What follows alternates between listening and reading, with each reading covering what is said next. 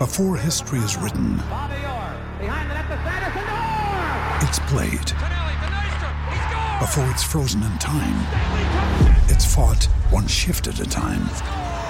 Before it's etched in silver, it's carved in ice. What happens next will last forever. The Stanley Cup Final on ABC and ESPN Plus begins Saturday. This is the Royal Blue Podcast from the Liverpool Echo, giving you the inside track on all the big talking points from Goodison Park. Hello, everyone, and welcome back to the Royal Blue podcast after Everton's 1 1 draw with Southampton. Uh, on Thursday night today, I'm joined by Adam Jones and Gavin Buckland. Chaps, sun is out. How are we? Uh, I, I didn't even realise the sun was out, to be honest, until you said something there. Like gen- genuinely, I've just had to look out the window and went, "Oh yeah, it is. It is actually." Yeah, it's been a it's been a tiring old day after a, a late finish yesterday and getting absolutely drenched walking home from Goodison. Ugh. That was that was horrible. But yeah, apart from that, I'm all right. Gav? Uh, I'm about as happy as you can be after a one-all draw against Southampton. It's probably my best uh, state, best assessment of my current state of mind, uh, Sam. Well, we'll we'll crack straight on into it then, Adam. You were you were at the game last night. You were one of the lucky slash unlucky ones who was in the stadium and witnessing it firsthand. Uh, go on then, give us give us our thoughts. It was for me uh, a very very poor performance overall from from Everton, wasn't it? I think that's probably a, a pretty pretty apt way to describe it. If I'm honest, uh, it was just just drab. It was dreary. It was uninspiring. Uh, it was everything really that the game against Spurs was, which is that little bit disappointing because before this game we were all saying that you know we were expecting a bit of a reaction after that uh, defeat to Spurs. It was a bit too passive against Spurs in, in particular, and you know, you may be making the excuse, "Are they were away from home?" Spurs.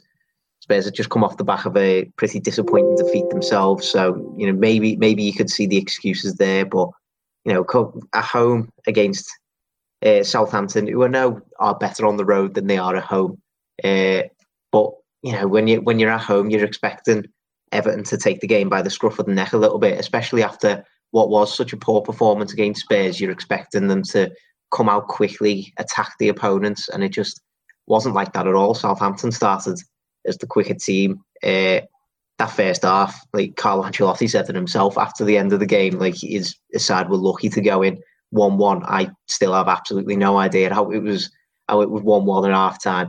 Uh, it took an absolute moment of genius from Lucas Digne and Richarlison uh, to to make that so. And then the second half, I think things improved a little bit. I think that change in system certainly helped. Putting three men in midfield made made us look at that little bit more solid. But coming off the back of that game, you've got Southampton there who one percent possession against us at Goodison Park.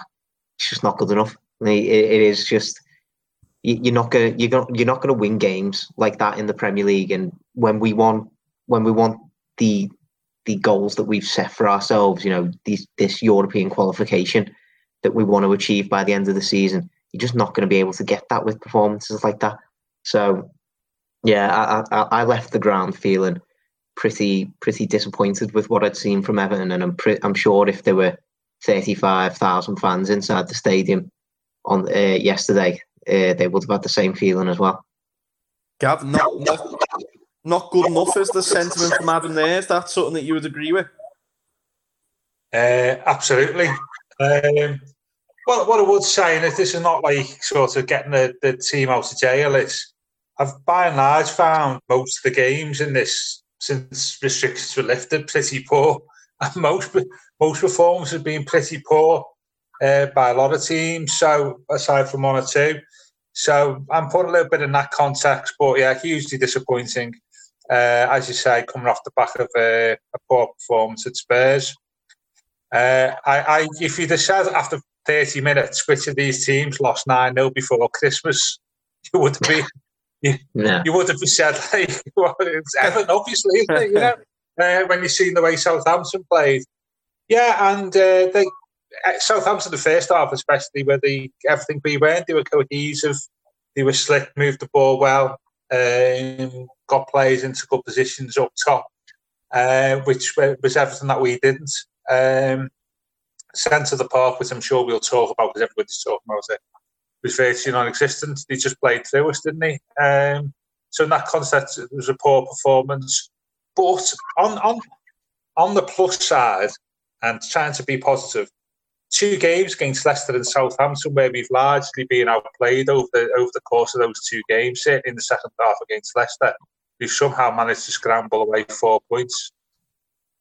So we have managed the two games reasonably well at the end. Second half last night we did. So no poor performance. I'm viewing it less than Southampton. Would you take four points in those two matches at Goodison? Probably. And Gav has just touched on it there, Adam, but all the talk from those two games has been the midfield. We've spoken about it on here countless times, but was yesterday probably the nadir of the midfield performances, especially probably since the restart and even including that 4 0 against Chelsea. Even it just, a lot of people saying it, it seems too passive, it seems too slow. You know, there, there just doesn't seem to be anything sparking in that midfield, does there? No relationships being formed, no kind of cohesion in it. Uh, how worried do you think Carlo Ancelotti is getting, even though you can turn around and say, you know, Gomes had that horrible injury which he's come, which he's came back from, and is kind of, you know, might still be getting up to speed. But there's question marks over his form, over Alex Iwobi. Bernard hasn't done much to impress. You know, Tom Davies has been given a little run in the team, and his form fluctuates. It's only really a teenager in the form of Anthony Gordon providing any bright sparks in that midfield right now. Would you Would you agree with that? Oh yeah, absolutely. I think there were large parts, well, especially in the first half yesterday, where Anthony Gordon uh, was looking like the only player who was regularly trying to progress Everton up the pitch and you know essentially do his job in midfield. I think he was he was really good once again, and you know when you consider that's only his third Premier League start, uh, I think that will be really promising for Ancelotti to look at. But you know on the flip side, I think I completely agree with you. I would I would say that. I don't think that was the worst I've seen the midfield perform. I still think that 4 0 against Chelsea was just absolutely abysmal, to be honest. I think the gaps that were left in the midfield that day, you know, they were expertly exploited by Chelsea, of course, uh, which I don't think Southampton did do yesterday. But yeah, I, I, still think that performance was a lot worse. But the fact that this one wasn't wasn't that far off, considering we were at home as well, it's it, it, it really is it really is a cause for for concern, especially if we're going to keep the same system. I'm, I'm starting to feel like now the four four two just doesn't seem to work with the especially with the midfielders that we've got currently fit and at our disposal. I just don't think. I think you know these these midfielders are good players in their own right. Gylfi Sigurdsson's got a lot of quality. Andre Gomes has got a lot of quality. Tom Davies has got a lot of quality. But you've got to play them all in the right system and play to their strengths almost. Uh, and I just don't think the 4 4 2 is the right way to do that. I think it places far too much responsibility on the central midfield in that system. They've got to effectively shield the back four, and they've got to pick the ball up off these defenders and progress us off the pitch and create chances. And when you've got Andre Gomes, who's you know only recently come back from a long term injury, Tom Davies, who's only getting his first real run in the team for a good long while, or Gylfi Sigurdsson playing out of position, if you've got a choice between two of those three uh, in that central area, you're just not going to be able to. You're not going to be able to win games like that, I don't think. And I think uh, it really it really told yesterday that we changed system a little bit. We brought Iwobi off, brought Sidibe on, and moved Gordon into the midfield a little bit more, and had a, a, three in midfield rather than the two. And I just think we looked loads, loads better. It wasn't perfect, of course. I think there, there was still there were still mistakes there, and I still think we'd prefer to have a little bit more of a defensive head in that area. I think it's particularly where you know we've said it so many times we're missing a guy in that area, really, aren't we? Uh, so I still think there's a lot to improve in that area, but I just think packing it out with as many bodies as possible might just be the best way forward because I just don't think we've got the personnel at the minute to play this 4-4-2 system. However much Ancelotti might like it and you know however much it has its benefits in terms of defense and attack, I just think we need to we need to start switching it up a bit because teams are starting to look at our midfield area and go, right, well, this is where the gaps are, and they, they're exploiting us far too often. So yeah, I, I think looking ahead to the future, if we start playing three in the centre rather than two, I think we'll start looking a lot better. And you know, we've got what is it, four games left from four or five games left from now till the end of the season. Yeah. Yeah, yeah we've just I think we've just got to pack out as many bodies as we can and try and limp our way to the transfer window, to be honest. Gav, it's been a, a strange old season in, in the midfield. You know, Mason Holgate's played there, and you know we have really struggled in that position, and a, and a kind of unfortunate injury to Gbamin curtailed his season again. Fabian Delph struggled, but you know, do you think even one mid adding one midfielder in the summer could be enough after Schneiderlin's gone? Do you think it's an area where we might have to bring in two bodies to, as Adam's saying, you know, fill out that squad and and give us something to, to go at next season to help Carlo play that formation that he wants and the style of football that he wants? Um, well, it depends whether the, what the transfer funds are available and what the priorities are elsewhere, how many midfielders we, we buy. Um, but it, it's just, it's, I, I, agree with everything Adam said there. Um, for me, the personnel issue in midfield is is largely due to the, the rapid change over managers over the last three years, isn't it? Really. So we've had the position say since since you know last few games where you've had the middle two of Sigurdsson who was bought by Koeman with Gomes who was bought by Silva both playing for Carlo Ancelotti. You know, and, and once once you get in that position, you've got three different managers, you've got three different views of the way midfield should operate. Um, and you know, Silva wanted three in midfield, effectively didn't he? Four three three. Ronald maybe four two three one with six playing up top, uh, and Carlo played four four two. So you've not got any midfielders who were suitable for the system, as, as Adam says. And I would say in Gomes's case, hopelessly out of form, even allowing for the fact that he's coming back from injury. Um, you know, Sigurdsson wasn't born as a mid, wasn't bought for forty odd million quid to be a midfield crunchy, was he? No, at the end of the day, no. Uh, um, we, have not really got a natural defensive midfielder who's fit. You'd argue that Tom Patch falls into that category. So you're going to get um, overrun in that that position, um, especially if you play 4 4 2. What Adam's saying there about when we moved to three is correct. I mean, we also did the same against Leicester, didn't we, in the second half? And that was the problem with Chelsea. The Chelsea the Chelsea performance was just as much the fact that they had three in midfield and we had two, so you're outnumbered then. So it's a question of, of tactics and the personnel we've got at the moment. Uh, how that's addressed, I don't know. I, I certainly agree that I'd, I'd, like I'd like to see us go four three three if we could uh, between now and the end of the season. Um, but at the moment, a four four two, it's not just the two in the middle. If you take, you know, Anthony Gordon's been okay, hasn't he? But Iwobi, he doesn't like playing wide right. I think that's pretty well known, isn't it? You know, um, he would rather play, I think, probably a floating room behind the, the front two. Um, so he's been play, playing out, out of position. Bernard, for me, is a major concern. He's been here two seasons.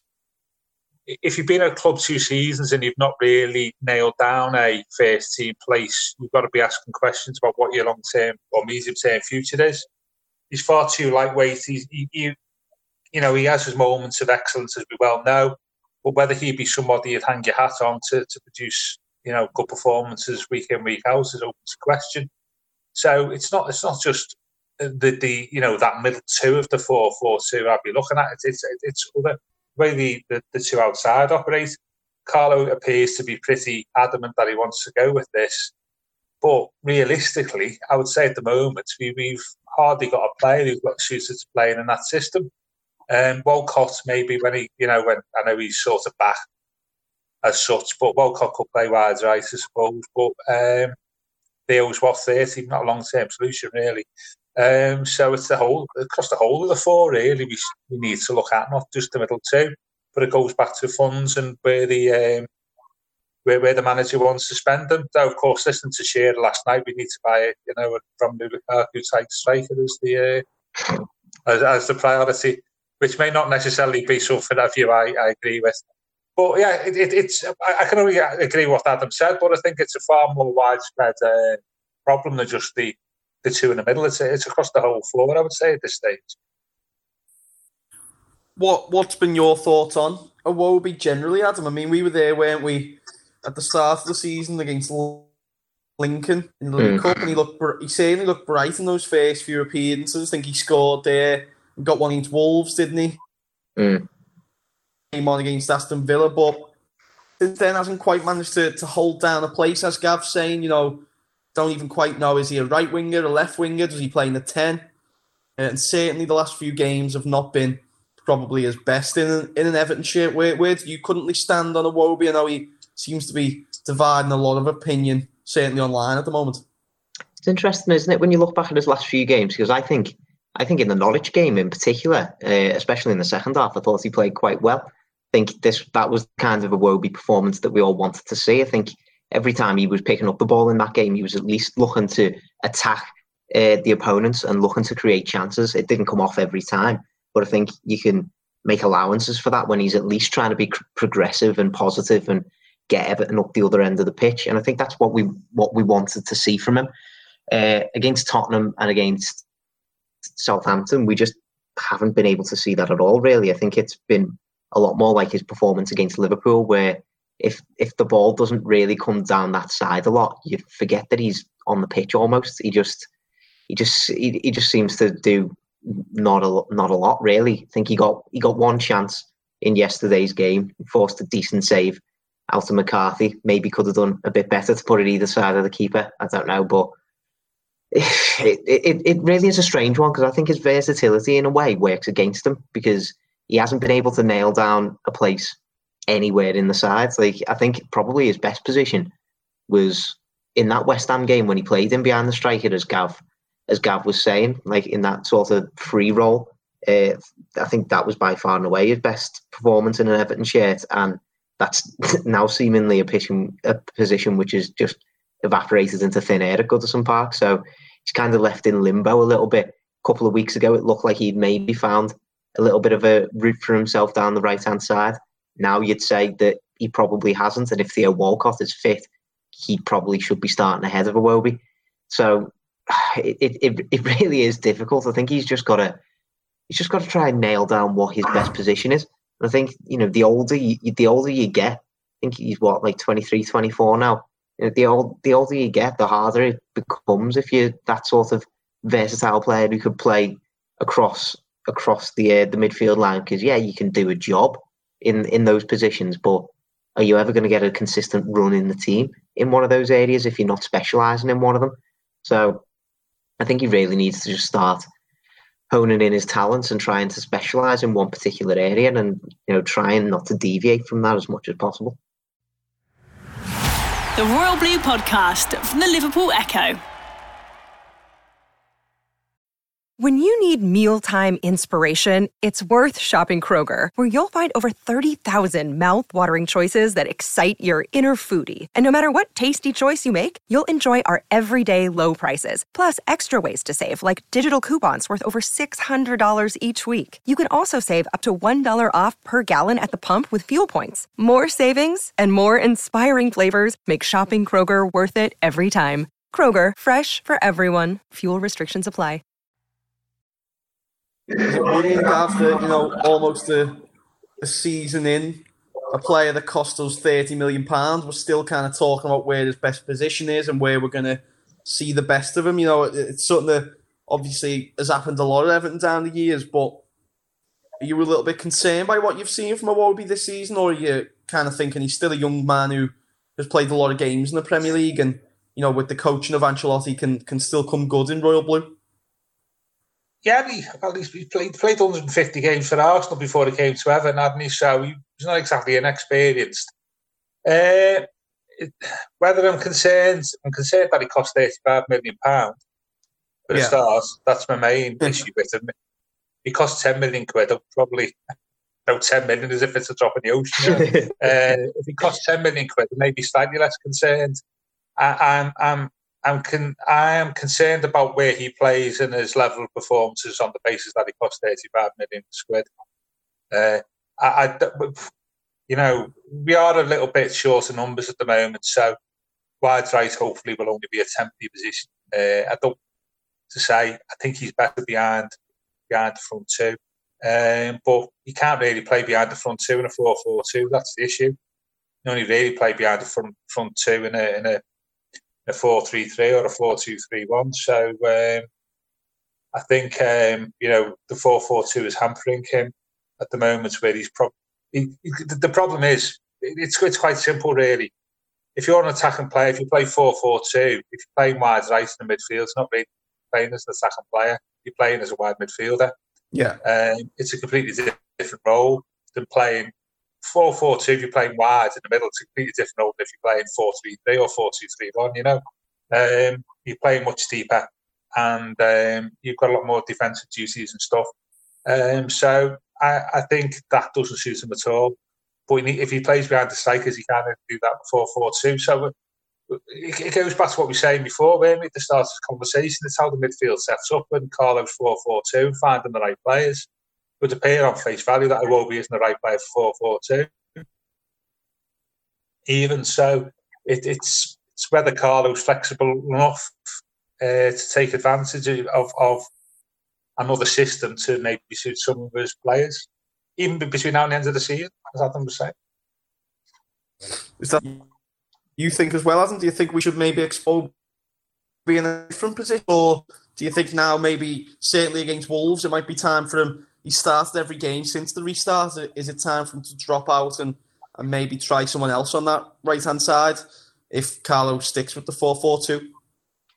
Uh, well, in my head, I don't think we should stick with the four four two. Uh, I suppose I suppose any sort of switch of system might depend on the fitness of Andre Gomes. I think he's going to be checked over tomorrow before uh, before any decisions made over him. Uh, so you know we might not be able to play, play three in in centre midfield because we won't have three fit central midfielders, which will be a concern in itself. But you know, for argument's sake, if we were to go with four two, and if Theo Walcott was fit, I would probably prefer to play him there, even to be honest, even if Walcott wasn't fit, I'd maybe consider putting Richard Allison back out on back out on the wing, whichever wing it is. Play Anthony Gordon on either wing either, and uh, put Moise Kean up front because I think he deserves a bit of an opportunity from now to the end of the season. Uh, I think we're at the we're at the stage of the campaign now where it's it's it's obviously not impossible for us to qualify for Europe, but it's looking more and more unlikely now. I think we're six points behind Sheffield United as things stand, five points behind Arsenal. And we've only got four games to make up that gap. And, well, not even just make up that, that gap, but overtake both of those teams as well. So it's it's looking fairly unlikely. So I'd be up for just a little bit of a, an experiment and, you know, maybe giving these players a chance to haven't got their opportunity. I think, as you say, Iwobi's started every game since the lockdown. I think he's had ample opportunity to try and prove himself. And I think uh, last two games, he's not really lived up to that expectation. I think he got taken off against Spurs because he had a he, he was had a little tweak in his hamstring, maybe, but certainly didn't have that yesterday. He was taken off because of uh, he did he didn't make enough of an impact in the first half. So I'd like to see somebody else given a chance to have a bit of a run, whether that be a fit again Walcott, who before lockdown I thought has hit a nice little run of form, or whether that be uh, giving Moise Kean a bit of a run out up front and maybe switching Richarlison because I think Moise Kean is, has been rather unfortunate over the last few months that he just hasn't got sort of clear run at the team. And uh, yeah, I'd, I'd, personally like to see him given a little bit of a go.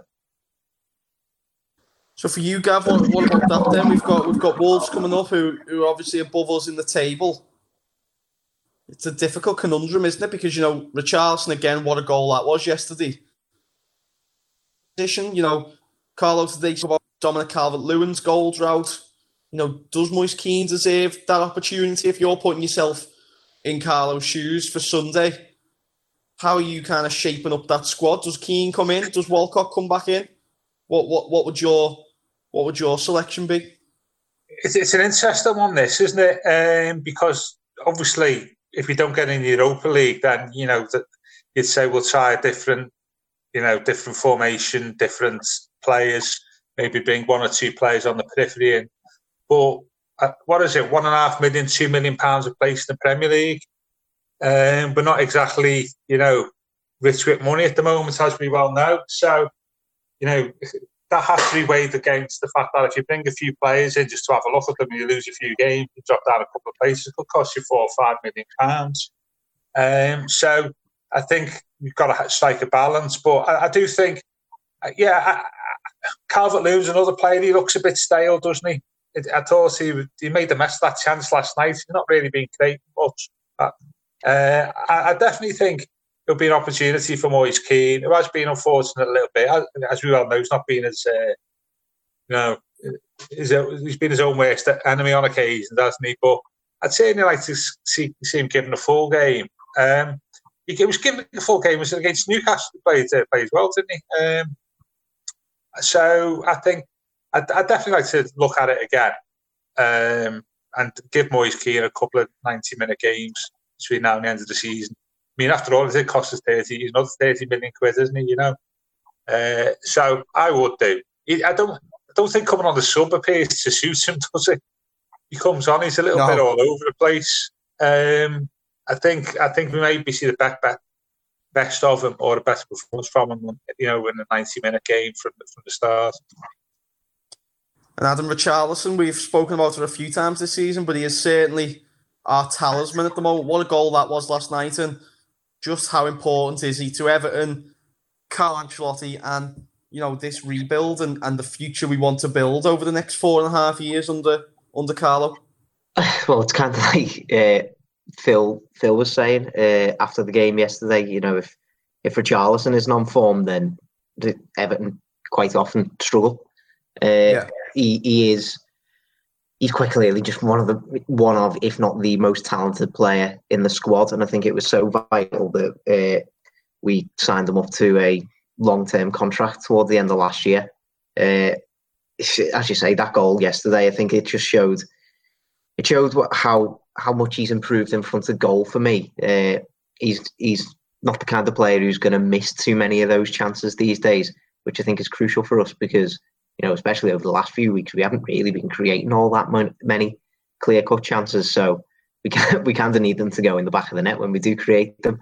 And uh, Richarlison has been uh, has been quite good at doing that uh, over the over recent weeks and months.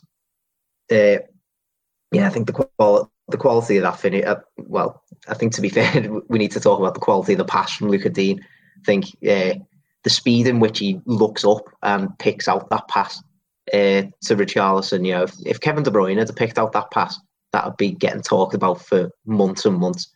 And that was a, that was an absolutely stunning ball for me. And then Richarlison, first touch perfect, uh, second touch lofted it over the keeper. Keeper got a hand to it, still couldn't keep it out. It was a it was a it was a great finish, and it, it's a shame that we don't put on put on uh, more chances like that for him to uh, to put away.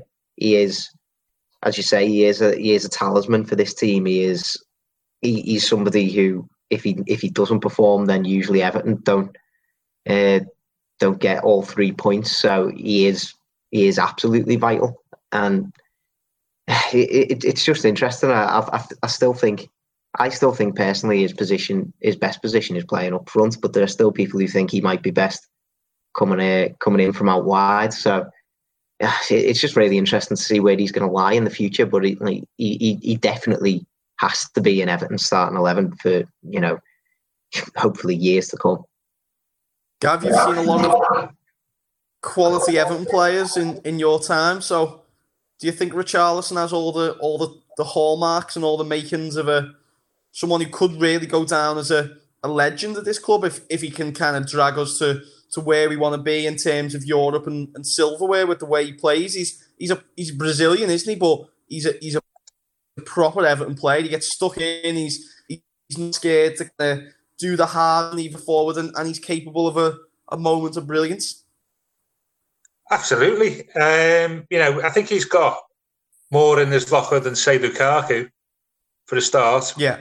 In terms of his the way you know his ability and his all his all round ability and the way he understands the game. You know, I spoke about him a couple of weeks ago, so I'm not. He's he, he's got if he if he gets us off the field activities right, which they are, um, and maintains his progress on the pitch, he, become easily an elite player. You know, you're talking high end Champions League standards. Um, I always get the impression with Richarlison that his mindset's slightly different to the rest of the players on the pitch for us. I just get, you know, we, we talk about mentality and all that type of stuff. I, I get the impression his is slightly slightly different. He there was a good stat about him. Is it is it only Neymar who's in the top five leagues, who's a Brazilian, scored more league goals than him since the start of last season. Um, but he's yeah. much more than his goals output, isn't he? Um, he, he works hard. He, he's feisty. Um, it's good to see. One thing I, I like about him, and it shows that he is thinking about his game, is even when he came here um, for his first six to eight months, you always got the impression that he wasn't happy and he was, his shoulders were dropping, his body language wasn't great. But that thing, remember about him going to ground too early and sort of staying on the on the ground and he you know, all that type of stuff. Uh, he's appeared to have addressed all that, which is a good thing. And he's eminently capable of becoming, you know, certainly in the Premier League era, one of our one of our best players. I would say you could argue that he's there or thereabouts now, which is probably says more about our Premier League teams than, than Richarlison. But oh yeah, easily, really talented guy, love him. Um, lots of ability, and you know, as Adam has said, one of his strengths is he can he can probably play across the front three, can he? Which is which is no mean feat as well. And he's a good finisher. His finishing's come on a bundle. I think he only got five in his first season with Watford, didn't he? Mm. Um, you know, his finishing could be a bit erratic, but his finishing and confidence in front of goal has improved. And you, you, the, the, the downside of that is, as we've seen this week, is he's getting targeted now, isn't he, by opponents?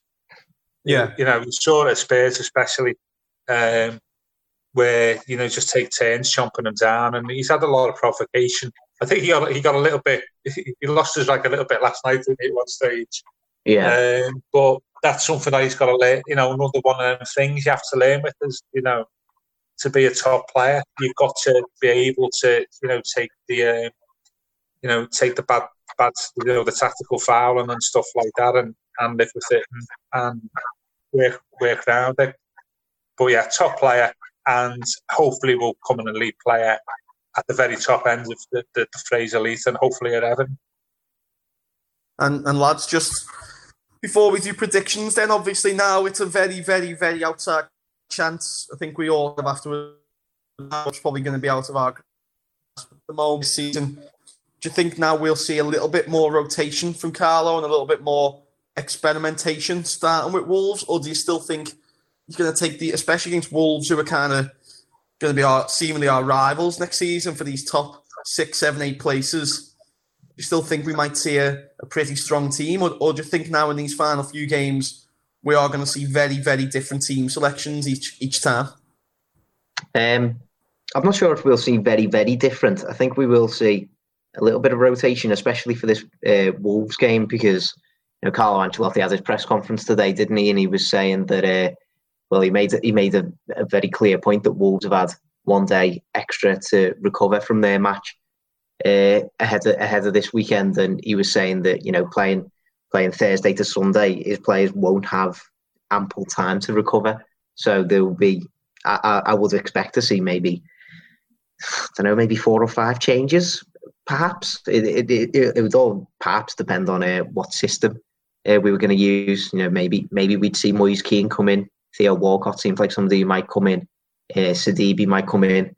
Uh, fingers crossed, Mason Holgate might be fit again. Uh, he's going to be checked over tomorrow, so fingers crossed he'll be fit enough and he might be able to step into the side as well. Of course, we've got you know somebody of the quality of Leighton Baines on the bench as well. If we wanted to give Lucas Digne a bit of a rest, uh, so I think yeah, as you say, for the last few games, it's starting to look like it's a it's a very outside chance indeed. I think that's probably putting it a little bit lightly that uh, we would qualify for these European places. So I do think we need to start rotating the squad as much as we possibly can. You know, give just give Carlo Ancelotti a chance to get one final look at these players before the transfer window. Give them their last sort of chance to impress, perhaps in a in a couple of cases, and just try and experiment that little bit more and see what kind of combinations are going to work for us going into next season. Because you know the transfer window is going to be important, of course. Like we obviously do need to add quality, but it can't be the be all and end all. We can't go in and say, right, we're going to get rid of all these players and we're going to get another like 10 players in or something like that. It's just not how it's going to work. Like a lot, a lot of these players are going to be at the club still next season. And Carlo Ancelotti is going to have to work with a lot of them and he's going to have to try and find combinations that are going to work uh, for the majority of next season. So why not start the work on that now? Uh, we've got a few games here.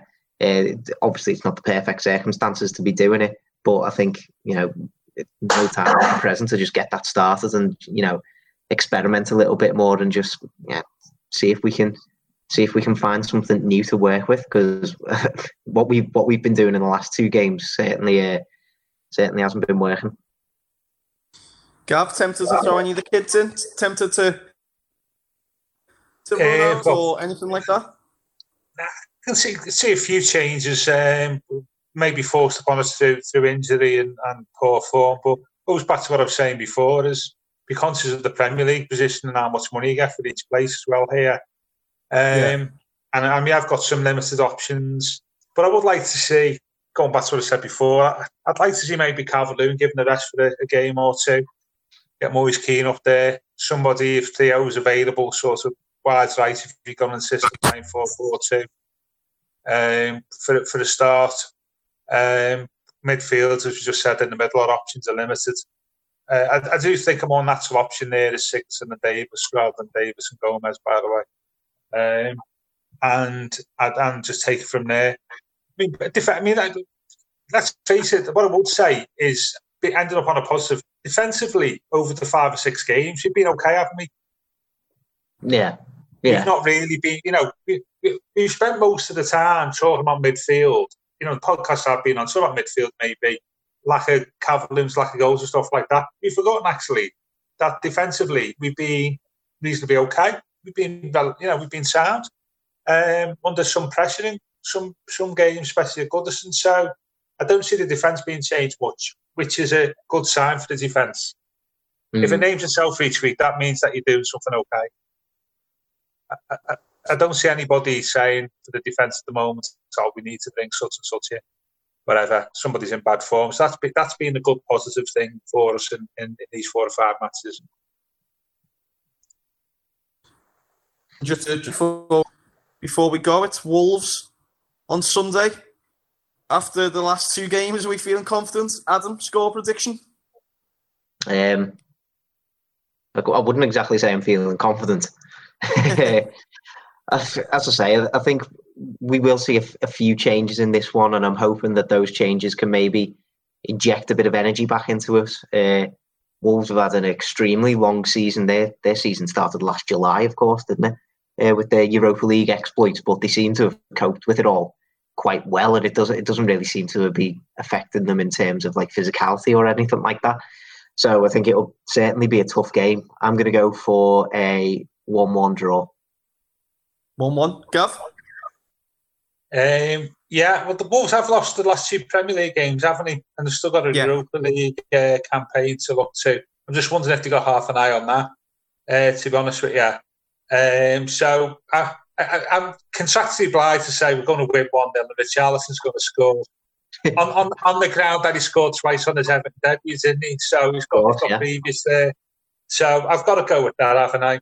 Um, but I always say that most weeks and it never happens. So we'll see. Quite positive for you, that Gav. I thought you would have maybe gone for like 7 0 Wolves or hey, listen, usual. Hey, here's one for you. Last time we got beat 7 0 at Wolves, we won the title, Sam. 1938, 39.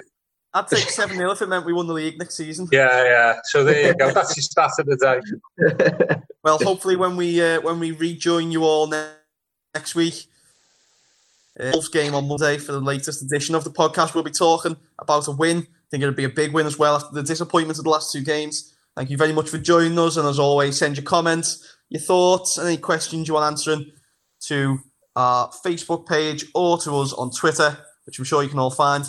Thank you very much for joining. Thank you very much for listening. Gav, thanks for coming on as well.